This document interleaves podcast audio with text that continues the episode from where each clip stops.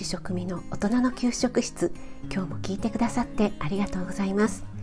このラジオは聞くだけでこれだったら簡単だし作ってみようかなと思っていただけるようなレシピを配信しています。栄養や食材についてのミニ知識も随時配信しているのでぜひフォローしていただけると嬉しいです。YouTube、インスタ、Twitter もやってますのでそちらの方もよろしくお願いします。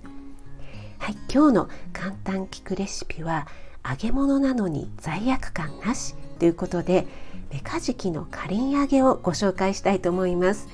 これはね保育園の給食メニューの中でも本当に大人気で子供だけではなくて保育士さんからもレシピ教えてコールをねたくさんいただいたレシピなんです。それではいつものように1材料。2作り方調理のポイント。3メカジキの効果効能の順にお話しします。1材料。今回はメカジキの切り身3枚分でご紹介しますね。メカジキの切り身3枚。生姜1かけ。調味料は醤油大さじ1酒小さじ1片栗粉。揚げ油。適量です。漬け用の調味料も必要なので後ほどお話ししますね。2作り方調理のポイントです。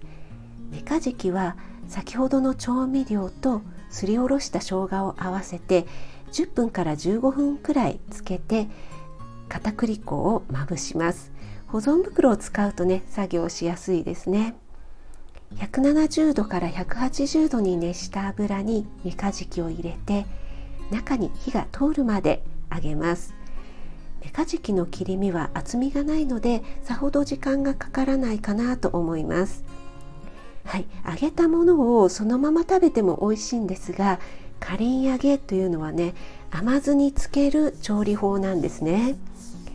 甘酢は醤油砂糖が大さじ1ずつ酒みりんが小さじ1ずつ水が 15ml です。これを火にかけてひ煮立ちしたら火を止めて先ほど揚げたメカジキをつけます。これはねずっとつけ,、ね、つけておかなくていいですよ。さっとくぐらせるぐらいで大丈夫です。この最後につける甘酢がポイントなんですね。メカジキは脂肪分が少なくて淡白な魚なのでそこは嬉しいんですが調理法によってはねパサついて硬くなってしまうんですよね。特に給食では作ってから食べるまでに時間が空くので余計に硬くなって子どもたちがね食べてくれないんですよね。でもメカジキのかりん揚げは冷めても硬くならないし最後に甘酢をくぐらすことによってしっとり感が保てるんですよね。ちょっとね酸味があるので食も進みます。骨をも骨もないから食べやすいですよね。はい、最後メカジキの効果効能について。メカジキは先ほど淡白な魚とお話ししましたが高タンパク低脂肪なだけではなく DHA、EPA も豊富なんです。これは嬉しいですよね。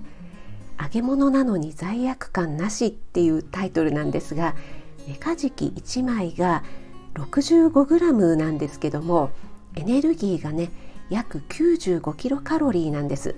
これに対して鶏もも肉だと約203キロカロリーなんですよね同じ揚げ物でも鶏肉の唐揚げの半分以下ですよねなぜかりん揚げというのかこれはね仕上がりがお菓子のかりんとうに似ているからまたは果物のかりんに似ているからというね2つの説があるようなんですがちょっと定かではありません。いかがでしたでしょうか？メカジキのかりん揚げ。